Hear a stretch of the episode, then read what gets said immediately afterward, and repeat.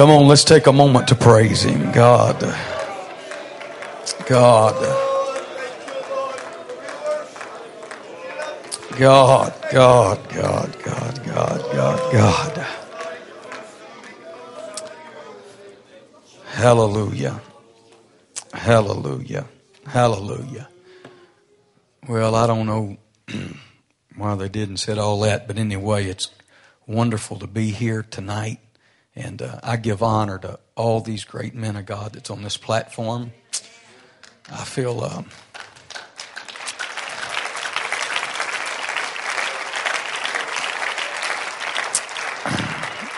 I feel very small and frail tonight. And uh, I have a deep burden on my heart to preach. Uh, I look forward to hearing these other men.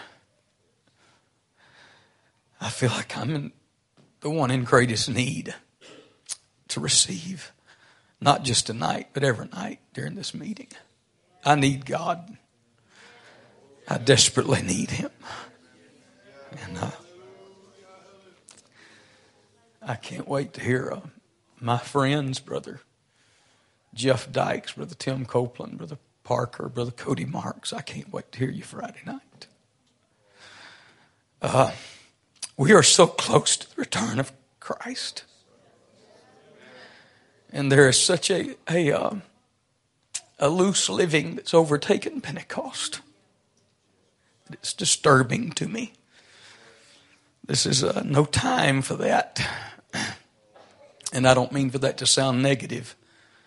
But if there's ever been a time for us to wake out of sleep, it's now. I want to be shaken. I want to be disturbed.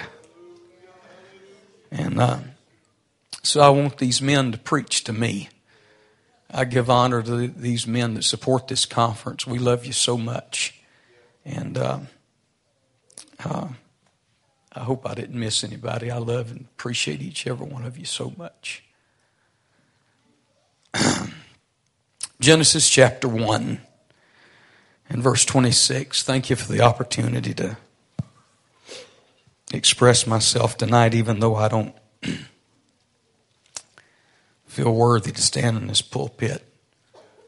Um, I feel like one of these other men really should be ministering to me. And God said, "Let us make man in our image, after our likeness. Let them have dominion over the fish of the sea, over the fowl of the air, over the cattle, over all the earth, and over every creeping thing that creepeth upon the earth." So God created man in His own image. In the image of God created He him. Male and female created He them. And God blessed them, and God said unto them, "Be fruitful and multiply, replenish the earth, and subdue it. Have dominion over the fish of the sea, over the fowl of the air, and over every living thing that moveth upon the earth." I want to preach to you for a few minutes.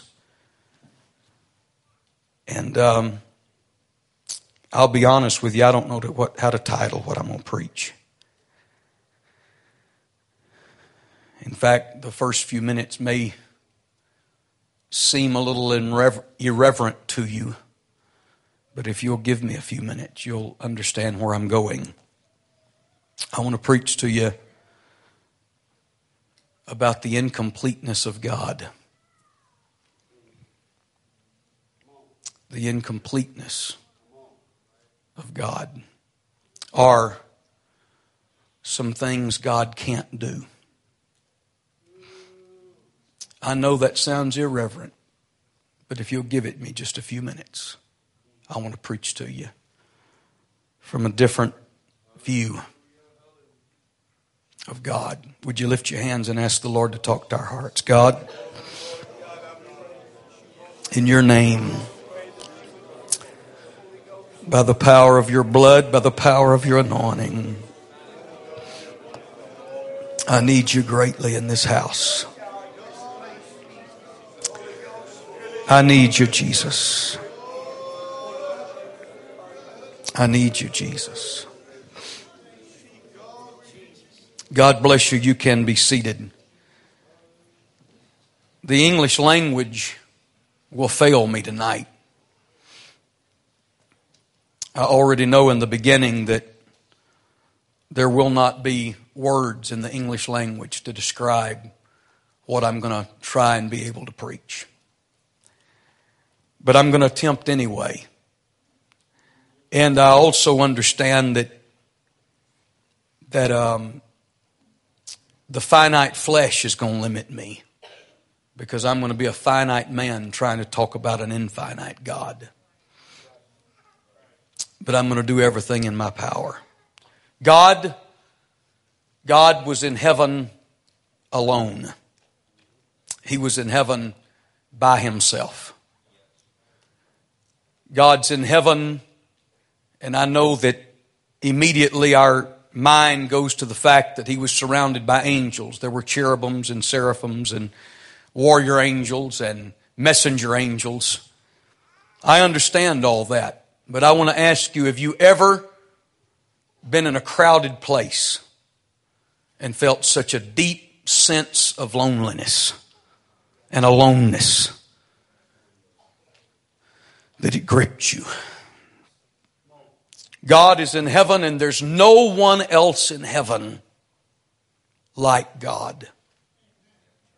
There's no one in heaven like him. There's angels surrounding him, and they're they're saying, going to and fro, and they're saying, "Holy, holy, holy art the Lord God Almighty. The whole earth is full of his glory." According to Isaiah, the sixth chapter, and the first through the third verse, it describes how these angels go back and forth around the throne of God. And they're singing the praises of God. But it's their very creation that limits them. It's the very way they were created that limited them. They were created, and you'll let me say it this way, they were created pre-programmed to do what they were doing. And there's something about it. There's something about it that, that brings an emptiness to God. It doesn't fulfill him. It doesn't complete him.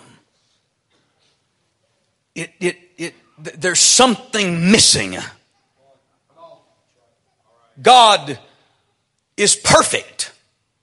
He is the picture of perfection. But something is missing. And he searches in heaven, and he can't find it. There is a loneliness in the heart of God.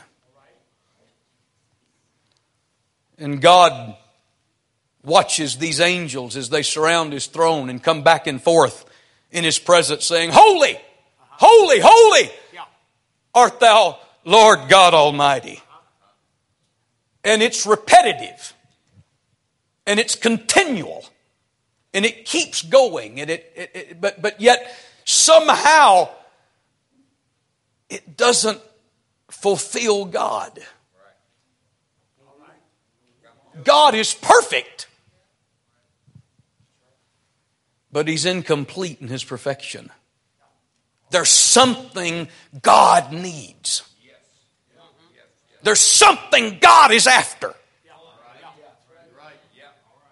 And he creates galaxies, and he creates universes, and, and if he wants light, he just says, "Let there be light," and there's light. And if he, he wants a firmament, he just says, "Let there be a firmament," and there it is. And he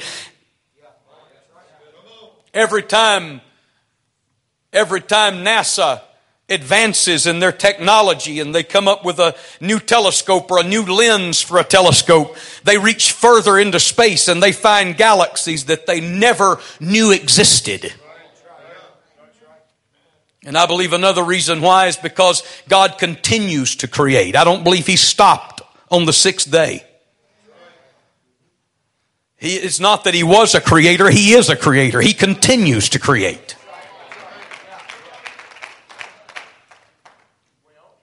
And so there's this loneliness. There's this aching in God. There's this emptiness in the heart of God. There's something that God needs. Now, isn't that a statement? There's something that God needs.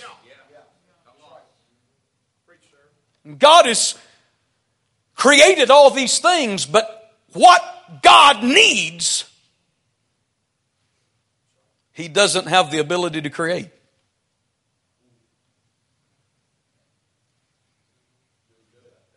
He can create planets, He can create stars, He can create universes, He can create galaxies, but the one thing God needs that will complete God, He has no ability to create it.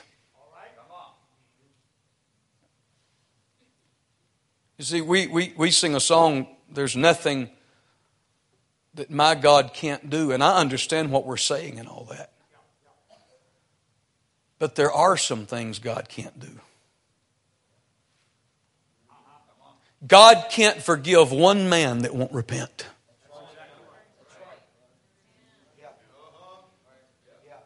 God can't save one man that don't want to be saved.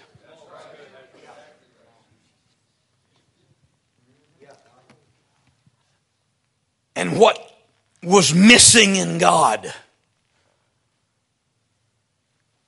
God couldn't create.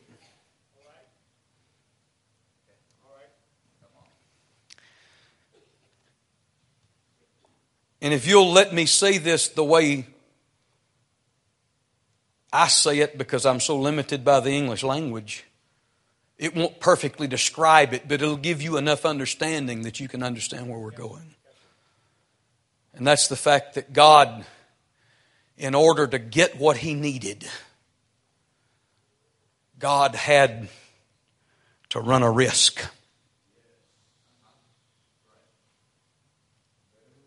God had to do something that even in God's economy was very, very risky.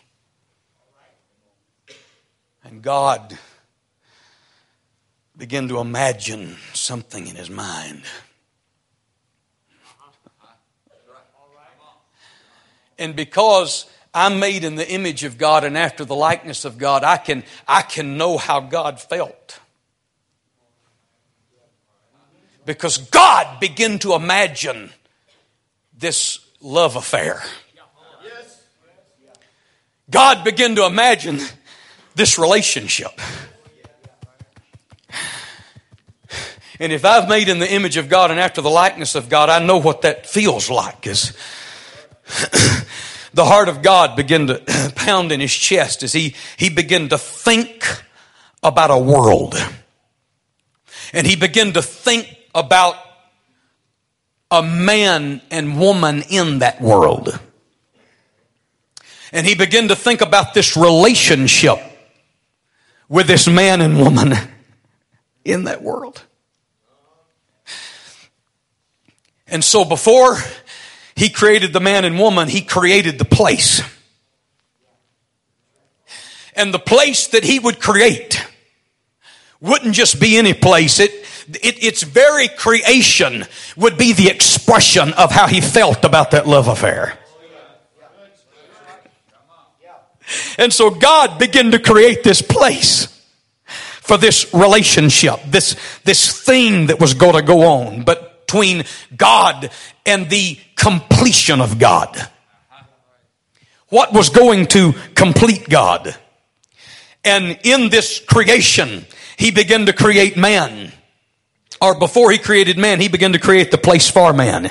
And so the Bible talks about that creation. It tells us about how He created it. He created trees, and He created the firmament, and He created light, and He created darkness, and He, he did all of this as a place, a platform, a framework for what was in the mind of God.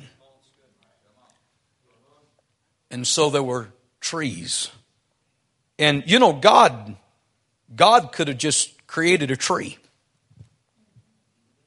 God could have just created a tree, and every tree would look alike, and you and I would never know the difference.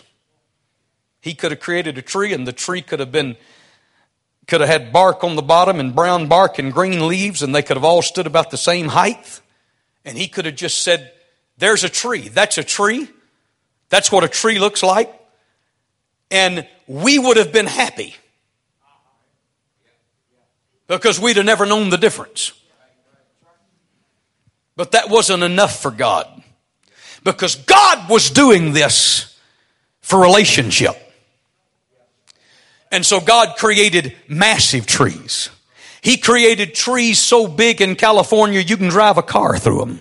He created trees so small that you can step over them. He created fruit trees, and he created apple trees, and he created orange trees and pear trees, and, and he created oak trees, and many different types of oak trees, and many different types of pine trees, because he was doing it for a relationship.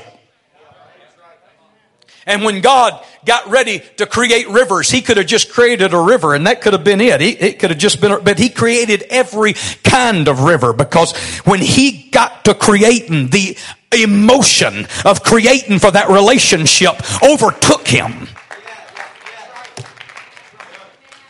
Hallelujah. He created oceans. He created ponds, and he created streams, and he created, he, he got to creating the fish in the ocean. He created fish so small that it takes a microscope to look at them. And he created fish so big that they're as large as a small strip mall or shopping center. Because he was creating for a relationship. And when he got to creating, the emotion of it overtook him.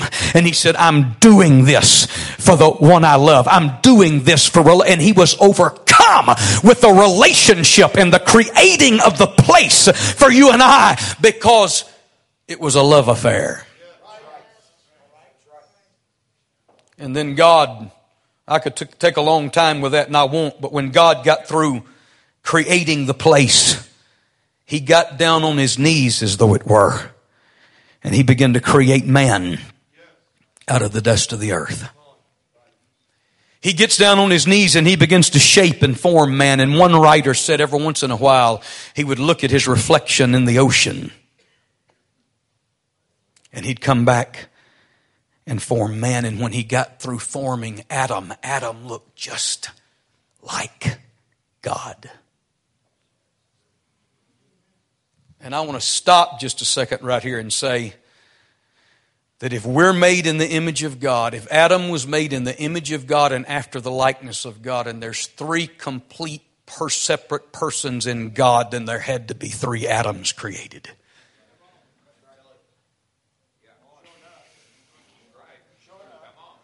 And the very fact that he created one person that was made up of body, soul, and spirit, and not three atoms formed out of that dust.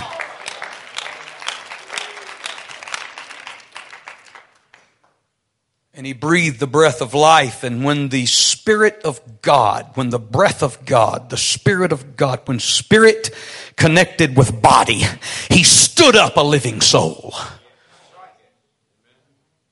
And when he stood up, I don't know how to say this. I don't know how to describe this. All I know how to tell you is when he stood up, the wisdom of God was in him. Whatever that means, however far that takes him to what God knew, the wisdom of God was in Adam. Because he is commanded to subdue the earth. He's commanded to tend the garden and tend the animals. He's given a huge task. And five minutes ago, he didn't even exist. And so the wisdom of God had to be in him. Also, God walked and talked with him in the cool of the evening. Let me ask you, what does a man that don't know anything talk to God about?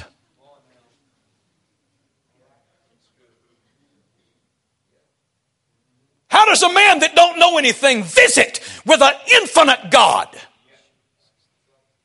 I'm telling you, we are so we were so robbed in the fall that we can't even relate to what Adam was. In Adam was the wisdom of God. And he walked with God in the cool of the evening and talked with God about the planets and the stars and creation. And, and, and when a lion walked by, Adam knew everything about that lion. He knew that lion's habitat. He knew where that lion slept. He, a bird flew by. He knew everything about that, that bird because it was in him from God.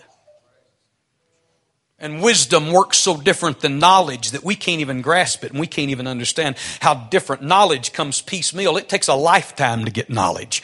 L- knowledge is collected piecemeal a little bit here and there. But anybody that's ever been so full of the Holy Ghost that God infused you with wisdom understands that wisdom, wh- where, where knowledge starts as a seed in the ground and then next year it po- pokes up out of the ground and then it gets uh, a, a trunk and then it gets some branches and then, th- then ten years later uh, it It, it, it takes on some shade and, th- and then it produces fruit and, and it takes a lifetime to get knowledge.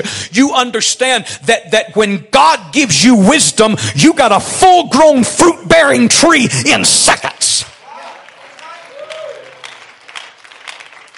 You pray for God and you ask as a pastor, what's going on in my church? What's happening here? What, what what's taking place? You don't know anything. You can't figure it out. You, you try to figure it out and then God speaks in the middle of the night and you wake up and you don't have any questions because wisdom comes complete. When God gives you wisdom, it comes all. And he had the wisdom of God. In him was the wisdom of God. But here's the deal. He created Adam out of the dust of the earth. Adam stood up and looked around. And what made Adam so different from the angels was while the angels were pre-programmed to do what they do, God created Adam, put in him the wisdom of God, and did no programming at all. He put him in that garden. And that's the risk. And turned him loose. All right. Yep. That's right. Yes, sir. Because love is only purified by choice. And where there is no choice, there is no love. And he put a tree in the midst of the garden and he said, don't eat of that tree. If you love me, don't eat of that tree. And, and, and somebody said, well, you know what? If there wasn't sin and there wasn't temptation, I could live for God. So could Lucifer. You see, the Garden of Eden, the Garden of Eden, no matter how beautiful it was, would have been a prison if it wasn't for the tree.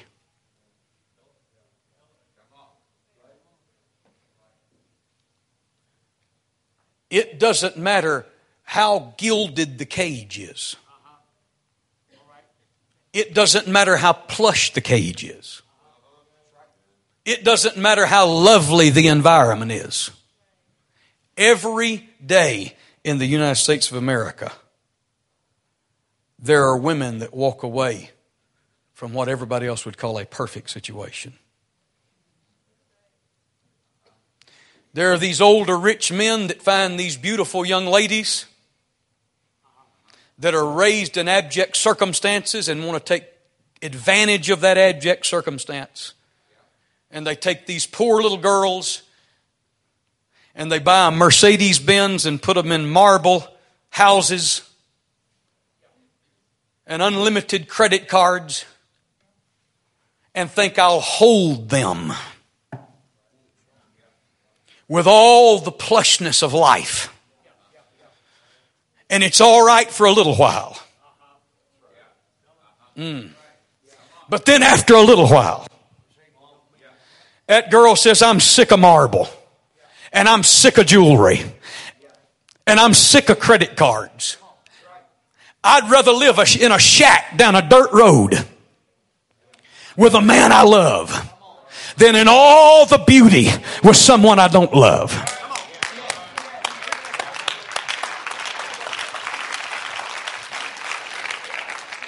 Mm. Mm. You can take an eagle and put him in a golden cage that's as big as this building and as tall as Mount Everest. But if you don't leave the door open, he's still a prisoner. And without the tree of knowledge of good and evil, the Garden of Eden would have been a prison. And therefore, God would not have accomplished anything. The only way God could get what he wanted out of this love affair is there had to be a choice. And so he didn't program man. He turned him loose. And there's apprehension in the heart of God. As God comes the next morning, somebody said, God knows everything. God's omniscient. God, God, God knows it all. Well, then tell me why. Tell me why. When the centurion soldier looked at God, or looked at Jesus, God in the flesh, and said, speak the word only and my servant shall be healed. The Bible says God marveled. I'm telling you, the sun will never make God marvel. An angel will never make God marvel. A deer will never make God marvel. No created being will ever make God marvel except man, because in man was put free will and the wisdom of God and no programming on God's part. He said, this is this is going to have to completely be. You know, I, I want to say this just a second. We we we like to play the the, the the the game of opposites. Kids like to play the game of opposites. And we say up and they say down. And we say light and they say. And you say good and they say. And you say God and they say.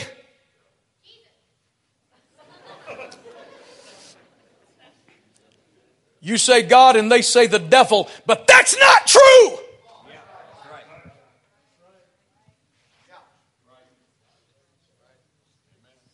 right. Lucifer is no greater than any other angel has ever created. The only thing that can even come close to being an opposite of God is you when you're not living for him. Because you're the only thing made in his image and after his likeness.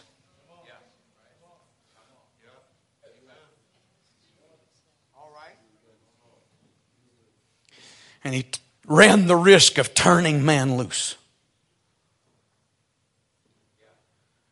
And somebody said, well, you can either, I, I can make the choice. I can either live for God or I can live for the devil. No one lives for the devil.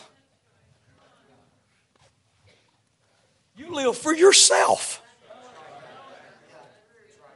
You don't make the choice of living for God or living for the devil. Everybody that's not living for God is living for themselves.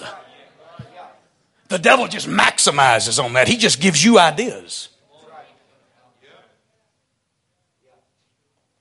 When he came to Eve in that tree in the garden, he didn't say, don't worship God, worship me. He said, I'll make you a God. He understood. I'm no competition for God. The only competition for God is the other thing that's made like God. And nothing else is made like God except man.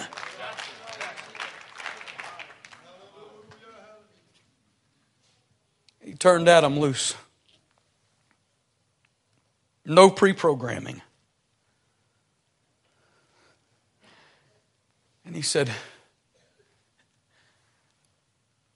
Adam. And he understood, this may not work. Uh-huh. You see, it had to be that way. God had to marvel when Adam came, or it wasn't going to complete God. it wasn't going to fulfill that need. That need had to be fulfilled by an in, individual. And I'm not going to take time in tonight to get into what individual means, but that's what it, that, that's the understanding. Divided, separated. Uh-huh. Uh-huh.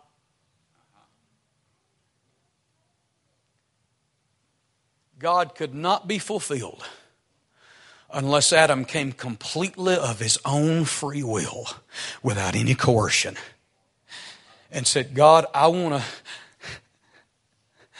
I want to fellowship with you as badly as you want to fellowship with me.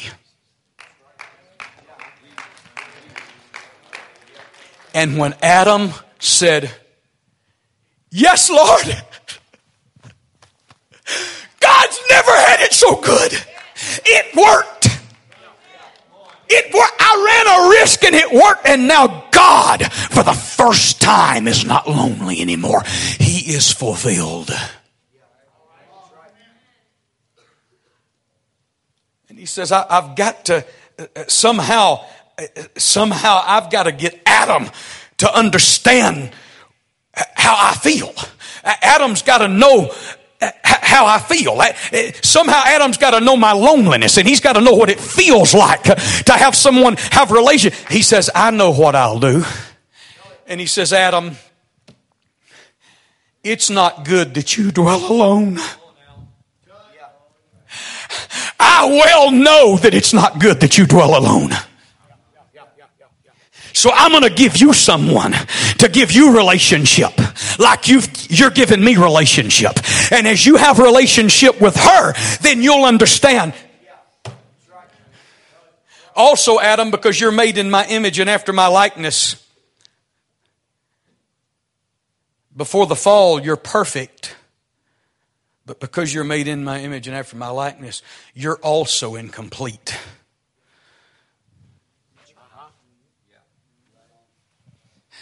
But I'm going to make you a helpmate. And that helpmate's going to complete you. Because I'm not going to have to continue to create. Because the one area where you're incomplete and I'm incomplete is we can't reproduce without our completion.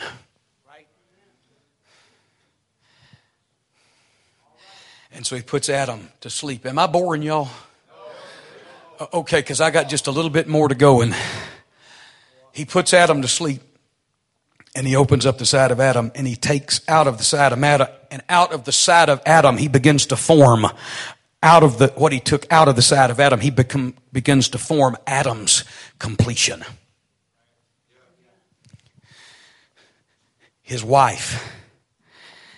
And the Bible calls her woman, and what that means is womb man, or a man with a womb, or a man with, with the ability to reproduce.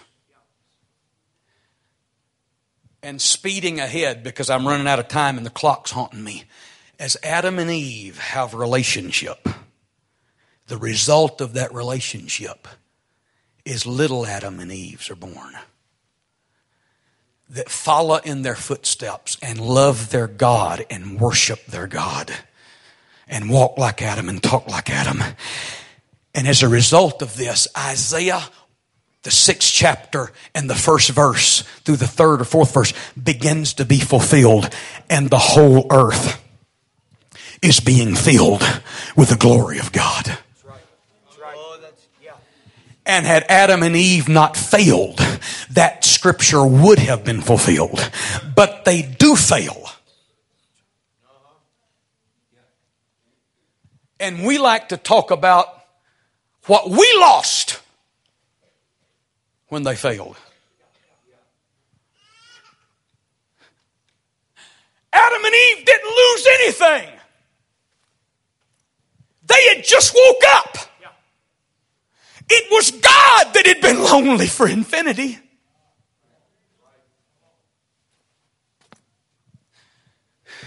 It was God that was having a need supplied in that relationship. Do you understand? Do you understand that you were created for pur- with purpose?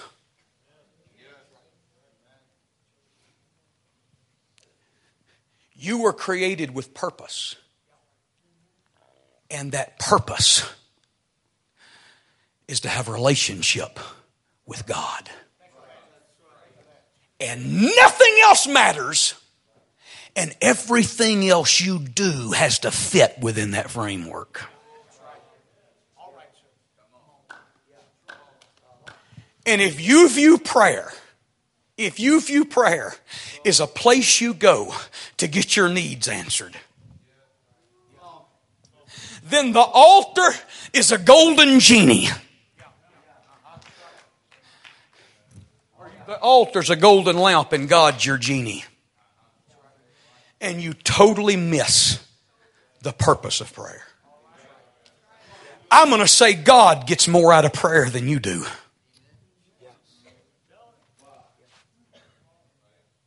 It's quiet right now. But that's okay. I'm not intimidated. I've prayed over this and I've sought God over this. And I'm going to tell you, we need to see going to church and living for God and prayer from God's side instead of just ours. Yeah, yeah. We've lived our Holy Ghost existence seeing everything from God's side or from our side. And tonight I want to show you living for God from God's side. I'm telling you what He'll do. I'm telling you what God will do. The God of the heavens, the God that created everything. I'll tell you what He'll do. He'll go down a little road to a little to a little house where there's a little lady. She might not have anything but some beans and cornbread. Just a little beans on the stove and a little cornbread. She might not have anything, but He'll wake her up in the middle of the night and say, "You want to talk? I'm lonely. Will you talk to me? I, that's why I created you. I created you for relationship. I, I, I just need somebody that can relate to me. I, I need somebody that can understand me." I'm going to tell you, God answers our prayers because He loves us. But the purpose of prayer is we serve a God that needs us and we complete Him.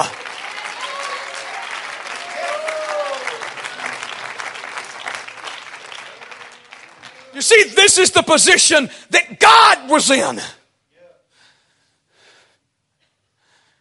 This is the position that God was in.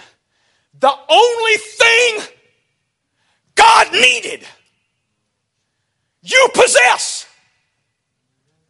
You hold it. And if you're not careful, you can withhold it from Him. You see, because you were cre- created for relationship. If you're not in that relationship, then you're not in proper alignment. And that's why people are miserable. And they lay in their bed at night and they say, what, what, what does my tomorrow feel like? Well, who am I? Where, where, where, where do I belong? That's the reason for drugs and alcohol. That's the reason people have got to fill their lives with, with television and sports and all of these things, because there's a, lo- there's a loneliness in them that was created by God. It was put there because... You, you, you got to hear what I'm saying right now. When, when God created man, He hollowed out a place in, in man that only relationship with God can fill. And if you try to put anything else in that spot, it's like putting a square peg in a round. It don't fit. The only thing that fits in that area in you is relationship.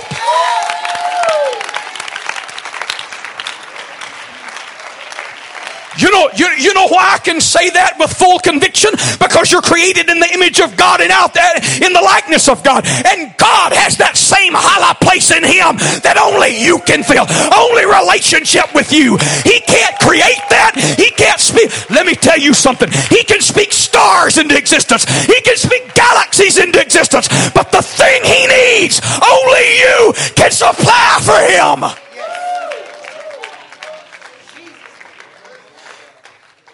People lay in their bed at night. They wake up and things are running through their mind and they're like, I, I, I can't sleep. I don't know why I can't sleep. And if you're not careful, you'll try to fill it with a Louis L'Amour book. Or you'll try to get on the iPad and try to fill it with Facebook and Instagram. And, uh, don't you understand? God, the God God of all creation has looked down and said, you, I'd like to talk with you. Uh, next time you feel that way, you need to remember the story of Samuel. When the, when the Bible says, somebody said, Samuel, Sa- the God of all heavens looks at a little boy and says, I need you tonight. That's why you were created. I need relationship.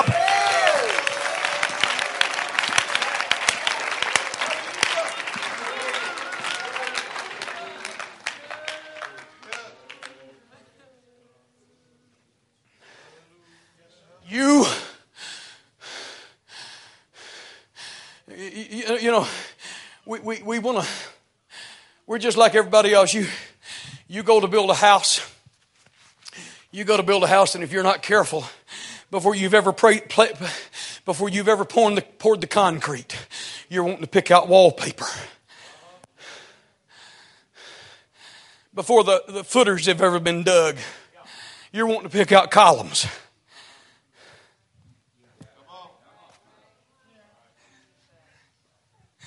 I got I got people in my church, I hope they're listening on Holy Ghost radio right now. I got people in my church, they always, well, what kind of ministry is God calling me? I want to say, just get relationship. You're wanting to go be missionaries and do big things and be on platforms. Just build. Everything has to work within the framework of that relationship. If you get relationship, you won't have to worry about anything else. If you... Right now, he don't want you to preach. He wants relationship. He just wants you to talk to him.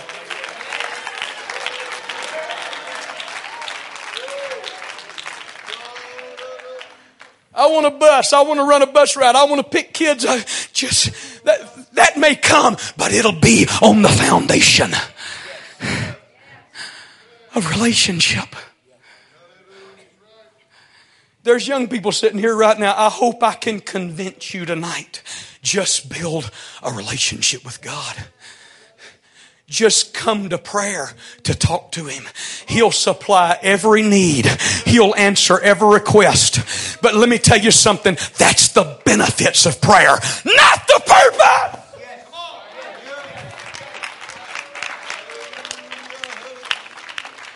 I got to say it again. That's the benefits, not the, the purpose. It's God needs you as bad as you need him. Yes, yes. God wasn't created for you. You were created for God. Jesus. He longs. He calls. He longs. And as long is you're not in alignment with that purpose, there's going to be angst. There's going to be emptiness. There's going to be fear. There's going to be depression. There's going to be anxiety. All these things people are dealing with, they're dealing with because they're not in alignment with their purpose. You were created. Hallelujah. Now listen, this is so important. The whole purpose was that Isaiah, the sixth chapter, would be fulfilled, where the Bible says the whole earth is full of his glory. And somebody said it's already fulfilled. You're telling me ISIS and Islam and North Korea and rape and incest and all the things going on in our world, the whole earth is full of his glory? No. And so God says, you know what? Man, if you're going to do something and it's going to be done right, just do it yourself. And so God robes himself in flesh and enter the earth, the second Adam. And Hebrews, the fourth chapter, tells us that for thirty-three and a half years, he walked the obstacle course of life, yet without sin. And he said, I'm going to show you how to do this, and I'm going to show you the purpose. And God shows us an Adam walking the face of the earth in perfect alignment and relationship with God Almighty.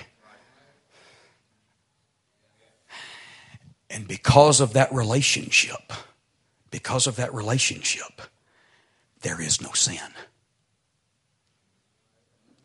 And I want to stop here long enough to say, let me just insert this, okay? I just I just want to just, just wedge this in.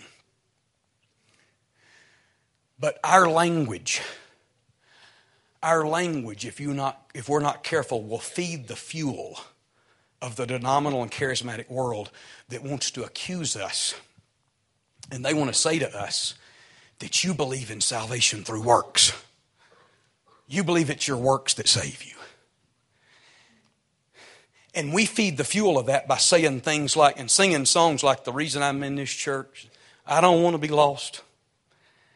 And talking about telling our kids, well, you better not lie. You're going to go to hell if you lie. Come on, anybody ever heard that? Don't do this. You're going to go to hell if you do this. You're going to do... Let me tell you something. I want everybody here to hear me. No one is going to go to hell because they sin. And no one's going to go to heaven because they don't. Matthew, the seventh chapter, gives us a long understanding of why we're going to be lost.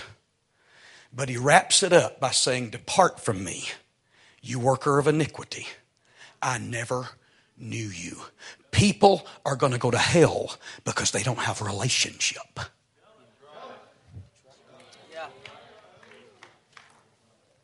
And you sin because you don't have a relationship.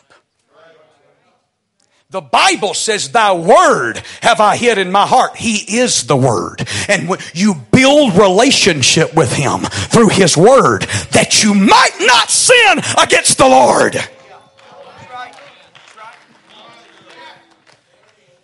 I don't live this way because I'm afraid of going to hell. I live this way because I'm afraid of destroying my relationship. If he hints about anything in that Bible that he don't like,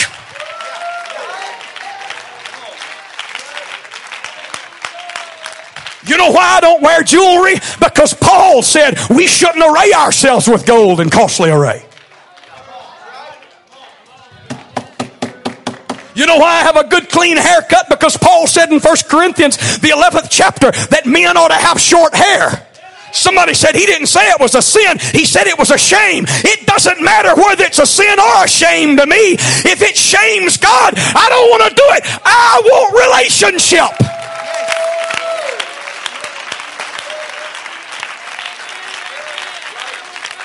Be seated. Preach to me, preacher. Preach to me. Tell me what God don't like. Tell me what will destroy a relationship. I'm in love with him. I want relationship. I'm not separating myself from the world to save myself. I'm separating myself from the world because I have a God that created me for relationship. And I want that relationship.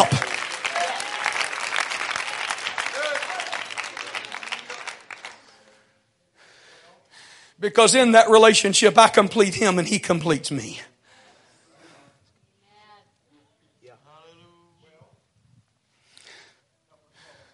And so God looks down at the second Adam and says the same thing of the second Adam that he said the first. It's not good that the second Adam dwell alone. And he puts the second Adam to sleep on the cross. And he opens his side up. And just like the first Adam, out of the side of the second Adam, he takes blood and water. And around that blood and water, he begins to form the Eve, or the bride of, of the second Adam. My God, have mercy. And listen to me. We do it all in Sebastopol, okay? We try to run buses. We teach Bible studies. We're in the jails. We're in the nursing homes. We do it all.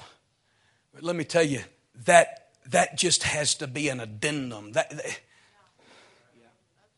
Let me tell you how children are born. Children are born in relationship.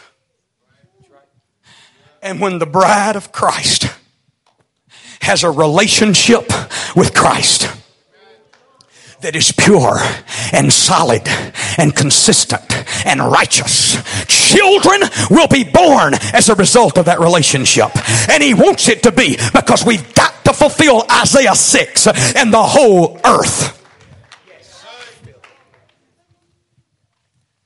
Now, I'm running out of time, so let me say this. There are, there is no such thing as an accident. I resent that language.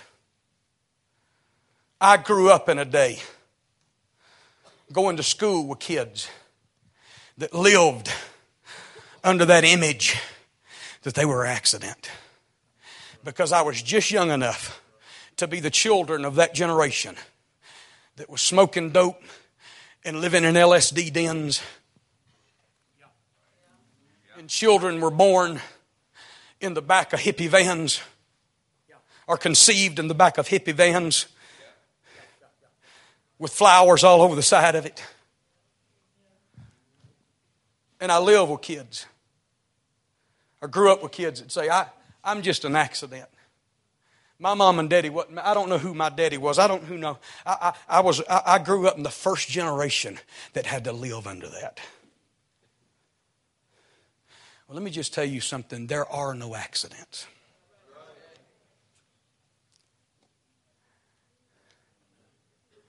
Not one. No one is here because two people got together in relationship. Only God can give the spark of life. I don't care who gets together. Only God can give the spark of life. Now I'm wrapping it up, but there's too many, there's too many couples out there trying to have kids and can't. There's too many fertility clinics. There's too many people paying big money. There's too many couples that say, we've been trying, we've done this, we've worked, we've done that. Why is that? Because I'm going to tell you, only God ultimately, I don't care who gets together, where they get together, how they get together. If God don't want you on the face of the earth, you won't be here. And if you're here, you're here for purpose. I don't care who your mama is. I don't care who your daddy is. I don't care if you don't know who they are. Let me tell you. Let me tell you. I want every one of you young. I'm, I'm going to tell you something in the Holy Ghost. I feel an authority right now. There's some young people sitting here. There's some of you girls sitting here right now that if you don't get a hold of what I'm saying, you're going to mess your life up. Because you say, who am I? What am I? I don't matter. It doesn't. I, I'm telling you right now. I don't care where you came from. God sparked. He knew you from your mother's womb.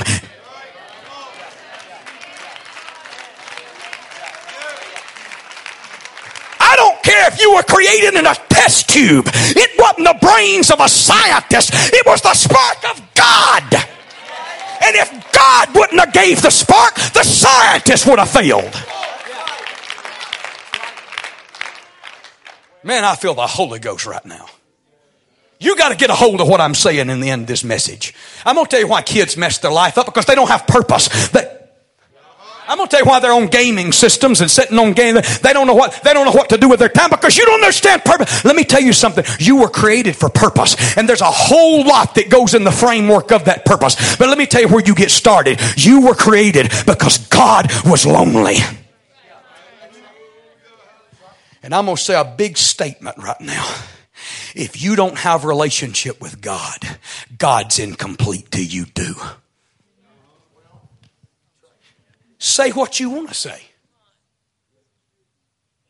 There's a piece missing in God's puzzle until you come in alignment with God. And that's why finally in the end, right before the millennial reign, he's going to say, you don't want me. And he's just going to wad this thing up like a jilted lover and burn it. But right now he's saying, come on. Come on. Don't you understand? I created you because I want to talk to you. I want to visit with you.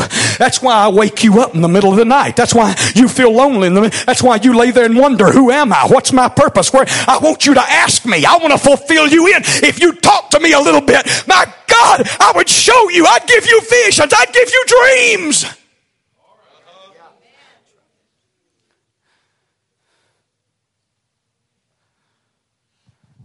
There's a charismatic world right now that says, well, if you can't show me in the book, if you can't show me in the book where the book spells it out that this is a sin, well, then I'll just do it anyway. You know why? Because they're missing this entire concept of relationship.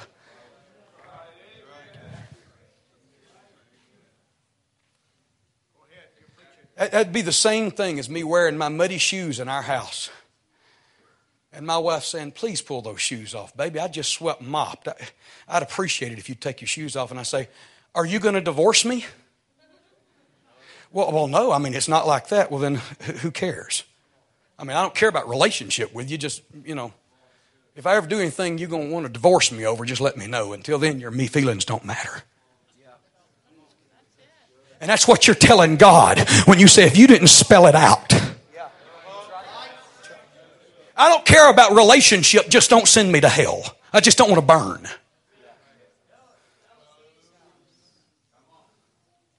It's relationship. And you were created. None of you are insignificant. Let me tell you something. Uh, we live in a time right now of Pentecostal girls that don't feel like, because of Hollywood and all that, they don't feel like they fit in with the world. And and and and and, and maybe they have a home life that's rough. And the next thing you know, they're, they're just open to any idiot out there that wants to destroy their lives because of their feelings of insignificance. Well, you remember this message. You get the C D and you write it down, because I'm going to tell you there's not one of you. Not one. That's just an accident that God said, well, where'd they come from? And let me say one more thing. You didn't wind up on this earth, and now God's got to create purpose because you live. The purpose existed before He ever formed you and fashioned you. Purpose is not created for you. You're created for purpose. Now listen, because I, my God, I'm running out of time. Listen, listen, this is very important. This is very important. This is very important. And I know we got kids here and all that kind of stuff, but we live in a in a wild world. So give me a little bit of leeway here right now, okay? Do you understand? Do you understand that for a child to be born? And I read a lot of conflicting statistics today, but the lowest number I read was forty million sperm cells that head for an egg. One scientist said three hundred million. Do you understand that that's forty to three hundred million different identities, different D N A make- makeups? Different personalities, different natures, different hair color, different height. And it doesn't happen randomly. Because in that four, forty million to three hundred million, God selects one D N A. The Bible says He knows you from your mother's womb. That means He looks at your purpose. He looks where you're going to live and where you're going to pastor and what the, my God have mercy, where you're going to be called to, what foreign fields you're going to go to. And He starts selecting your eye color and your hair and your nature. My God have mercy, your emotions, your emotional makeup. Boy. And He selects that one, my God have mercy, that one sperm to match with that egg that's going to produce the perfect person to fulfill purpose.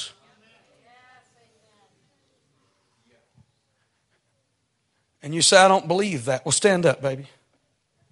This little girl right here. This young lady right here.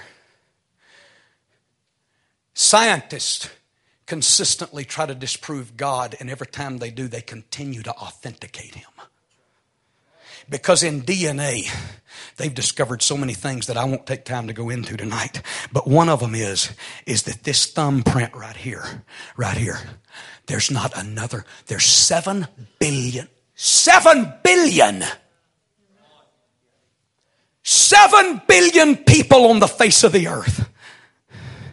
That's the only thumbprint like that in the world.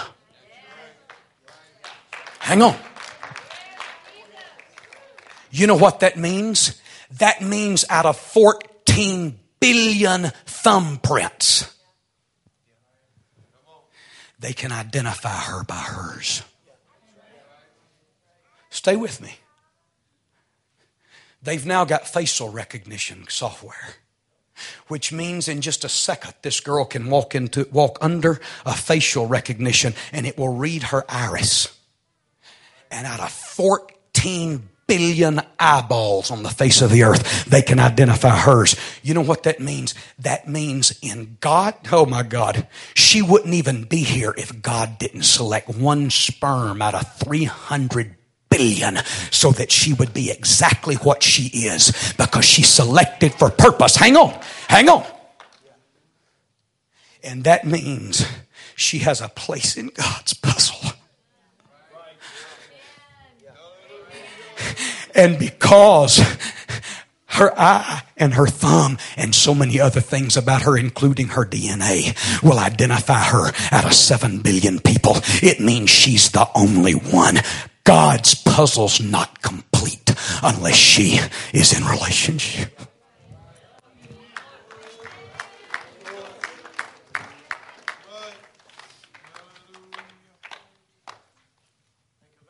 Stand together.